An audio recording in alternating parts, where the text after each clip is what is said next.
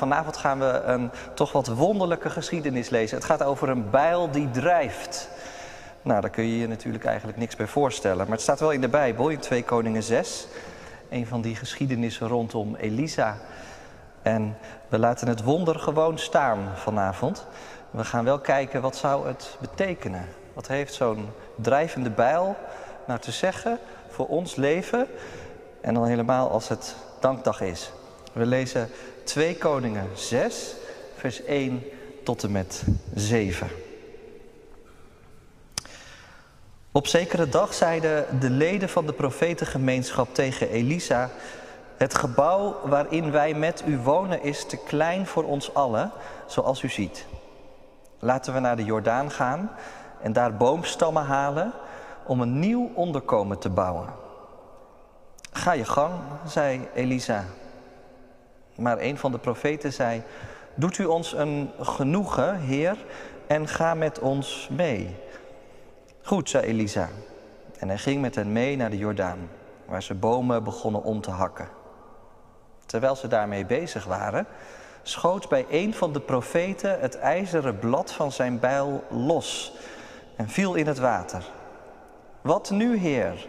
riep hij uit. Ik had hem te leen. Waar is hij gevallen? Vroeg de godsman. Nadat de man hem de plaats had aangewezen, sneed Elisa een twijg af en gooide die in het water, waarop het ijzer kwam bovendrijven. Haal hem er maar uit, zei hij. En de man pakte het blad van de bijl weer uit het water. Tot zover, dit is het woord van God. Gelukkig ben je als je het hoort en eruit leeft. Amen.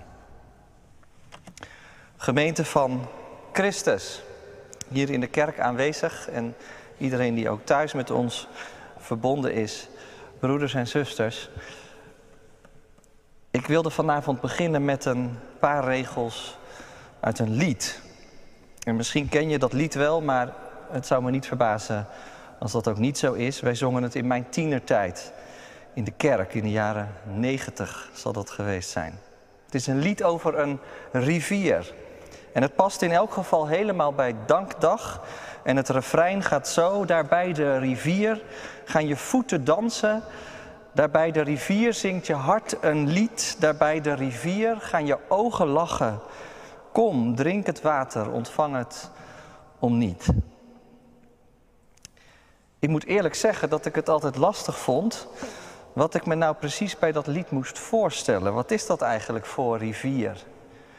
En wie staan daar nou precies te dansen en te lachen en te zingen? En toch, op de een of andere manier kwam precies dit lied bij me naar boven in deze dagen toen ik me aan het voorbereiden was op deze preek. En ik met 1 koning, 2 Koningen 6 bezig was. Je kan zeggen dat gedeelte speelt zich in elk geval ook af bij een rivier. Maar er valt op het eerste gezicht nog niet zoveel te lachen.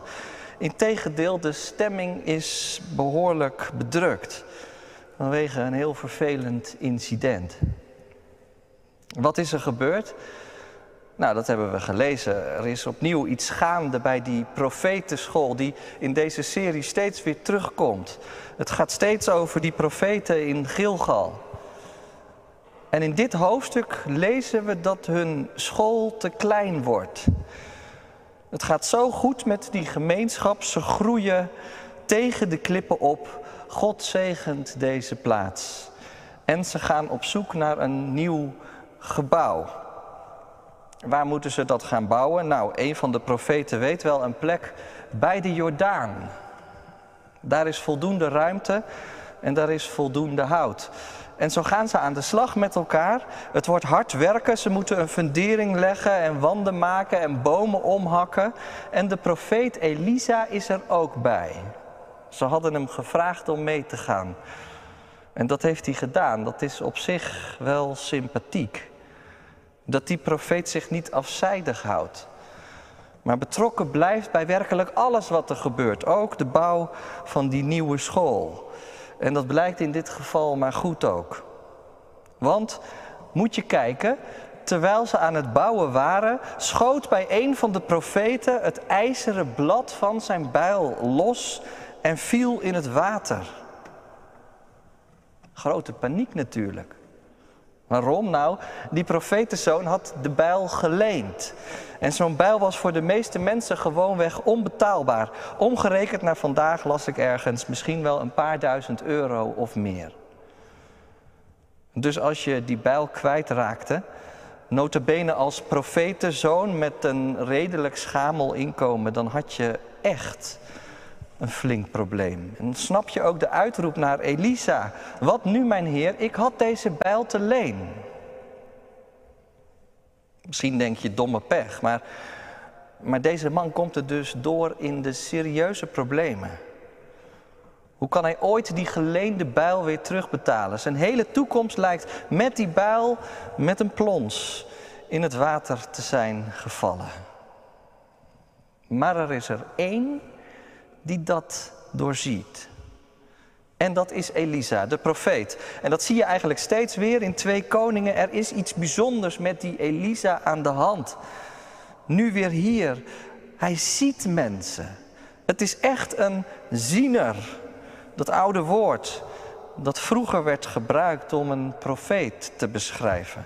Een ziener. Elisa ziet de man en hij ziet de nood achter deze man. Nu is het vandaag dankdag. En dat mag een feestelijk gebeuren zijn. Zomaar ineens midden in de week. Een moment om te bedenken dat er zoveel is om voor te danken. En dan kun je aan van alles denken. Goed om dat eens op een rijtje te zetten. Vanmorgen vroeg iemand in de gemeente-app, waar ben je eigenlijk dankbaar voor? Mooi om er iets van te delen met elkaar. En in dit verhaal krijgen we nog een hele mooie hint. Want wat dacht je van al die mensen die jou werkelijk zien? Die mensen die werkelijk om jou geven, die jouw nood serieus nemen. Danken dus voor de mensen die met je meegaan, zoals Elisa meeging. En ik hoop echt van harte dat je die mensen hebt in je omgeving. En trouwens, misschien ook wel dankbaar zijn dat je zelf met anderen mee mag gaan en mee op mag trekken. Dankbaar dat we door God aan elkaar worden gegeven.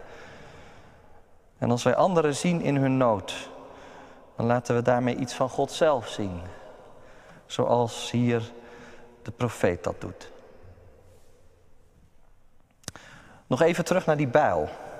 Of beter gezegd, naar het water waar die bijl ingevlogen is. Want dat is het water van de Jordaan. En dat geeft aan deze geschiedenis volgens mij nog wel een extra dimensie. Kom je ook op het niveau van waar verwijst dit verhaal nou eigenlijk naar? In ieder geval is de Jordaan natuurlijk geen onbekende plek in Israël. Sterker nog, het is een plek waar steeds opnieuw geschiedenis is geschreven. Laat ik maar gewoon drie van die Jordaanmomenten noemen, zoals je ze in de Bijbel kunt vinden. In de eerste plaats moet je bij de Jordaan natuurlijk denken aan het volk Israël. Als ze vanuit de woestijn na een jarenlange rondreis uiteindelijk bij de rivier de Jordaan aankomen. Klaar om het beloofde land in te gaan.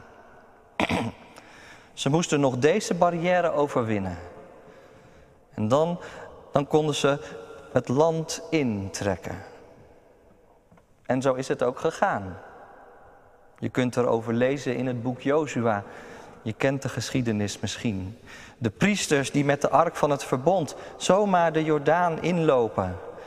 En als ze met hun voeten in het midden in het water staan, dan komt het water tot stilstand en dan ontstaat er een dam. En dan stroomt het helemaal weg en komt er een pad. Zoals er eerder ook een pad door de Dode Zee was gemaakt. En het volk trok er doorheen tot de laatste man. Eerste herinnering aan de Jordaan. Ik zou zeggen een wonder. Een tweede moment vinden we in het hoofdstuk dat aan dit gedeelte voorafgaat in 2 Koningen 5. Dat is de geschiedenis van Naaman. Een zieke man van elders, hij is melaats en hij zoekt zijn heil bij de God van Israël. En dan krijgt hij een wat dwaze opdracht, namelijk dit. Ga je zevenmaal onderdompelen in de Jordaan, onder water, helemaal kopje onder. Nou, dat doet hij. En als hij dat doet en hij staat uit het water op, dan is zijn huid helemaal gezond, helemaal rein. Nou, dat is opnieuw een wonder. En weet je, die Jordaan die blijft eigenlijk een belangrijke rol spelen in de heilsgeschiedenis. Want als ik dan even heel ver vooruit grijp naar het Nieuwe Testament, dan gebeurt er opnieuw, opnieuw iets heel bijzonders, juist in de Jordaan. En dat is de doop van Jezus, door Johannes de Doper. Je weet het wel over al die mensen die naar Johannes de Doper komen. Ze hebben zich bekeerd. En ze laten zich nu onderdompelen. En ze komen op uit het water, maar Jezus laat zich ook dopen. En als Jezus uit het water opkomt, dan breekt de hemel open. En dan komt er een duif uit de hemel naar beneden en dan klinkt er een stem. Dit is mijn geliefde zoon. In jou vind ik vreugde. Dus nog een wonder. Met andere woorden, als er iets bij de Jordaan gebeurt, dan moet je opletten. Kan er zomaar iets bijzonders gebeuren. Zo ook hier, met die man en die bijl. Ik zat te denken, is er nou eigenlijk een overeenkomst tussen al die verhalen die je kent over de Jordaan? Uiteindelijk dacht ik misschien in ieder geval wel dit. Dat bijna alle mensen die bij de Jordaan aankomen een soort last met zich meedragen. Kun je daarin komen? Het volk Israël na 40 jaar in de woestijn, wat zijn ze moe? En na Aman, wat is die ziek? En al die mensen die zich laten dopen door Johannes de Doper, ze voelen hun schuld en ze voelen dat er iets moet veranderen in hun leven. En hier die man met die verloren bijl. Wat staat hij er beteuterd bij? Daar bij de rivier gaan je voeten dansen. Ja, haha. Vandaag even niet. Niet voor mij. En het zou zomaar kunnen dat je daar wel iets bij in herkent. Dat er toch veel in je leven is dat je naar beneden trekt. Of in de wereld om je heen. Wat je bezighoudt, wat je hebt gezien of gehoord. Dingen die je zo makkelijk niet los kunt laten. Ik heb vandaag wel wat mensen gesproken die het lastig vonden om dankdag te houden. Waarom? Omdat er zoveel gaande is in de wereld. Kunnen we niet beter een extra biddag beleggen, las ik ergens. En toch, toch opent die rivier en toch openen al die geschiedenissen bij de Jordaan ook een ander perspectief. En dat heeft alles te maken in dit geval met die profeet. Inderdaad, die profeet die was meegegaan. Ga je mee? Ja, het is maar goed ook dat hij meegegaan is. Niet voor niets. Mijn God is redder, zegt zijn naam. Ik ben erbij. En dat geeft hoop. Kijk maar wat er gebeurt. Elisa gaat aan het werk en op een hele wonderlijke manier. Dit verzin je niet, maar hij snijdt een klein twijgje van een boom af, zomaar een stukje hout. En dat gooit hij vervolgens in het water, precies op de plek waar dat ijzer naar de bodem is gezonken. Stel me zo voor dat iedereen gespannen toekijkt. Wat gebeurt er nou? Gaat dit werken? Nou, dat blijkt. Want het duurt niet lang of het ijzer komt bovendrijven. Haal hem er maar weer uit, zegt Elisa tegen de man. Wat een wonder.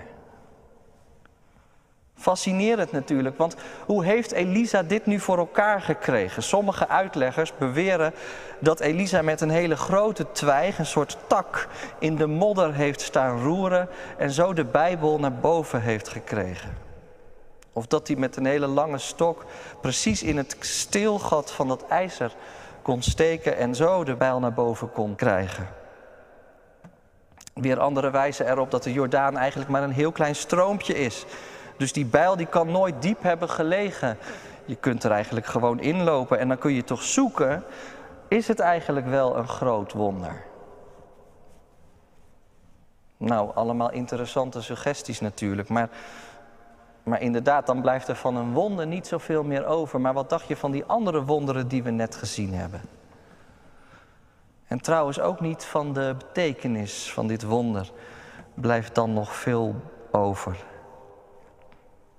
Want vergeet niet, merken we steeds als we koningen lezen, al die geschiedenissen die, die verwijzen naar iets groters. Zo'n wonder wijst ergens op vooruit. Natuurlijk, deze man heeft zijn bijl terug en hij zal zich tien kilo lichter voelen. Maar je voelt wel aan dat hier ook nog iets anders wordt gezegd. Want die bijl, die staat ook volgens mij gewoon symbool voor de zwaarte, voor de schuld. Heel letterlijk in dit geval voor de schuld die die man heeft als hij die bijl niet terugkrijgt. Kijk, als Elisa zout in het water van de bron van Jericho strooit, dan kunnen ze daarna het water gewoon drinken. En als Elisa meel in de spot met bittere soep gooit, dan kunnen ze die soep daarna gewoon weer eten. En als Mozes eeuwen eerder een stuk hout in het water van Mara gooit, dan kan het volk haar dorst lessen. Dat is allemaal geweldig voor toen. Maar waar gaat het ten diepste over? Natuurlijk dat het bittere zoet wordt. En dat wat doods is levend wordt. En hier dat wat zwaar is licht wordt. Die last die al die mensen met zich meenemen als ze bij de Jordaan aankomen.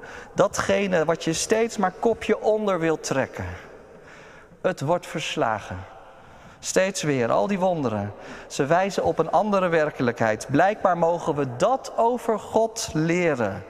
Dat Hij ingrijpt in ons bestaan. En ja, dat vraagt geloof.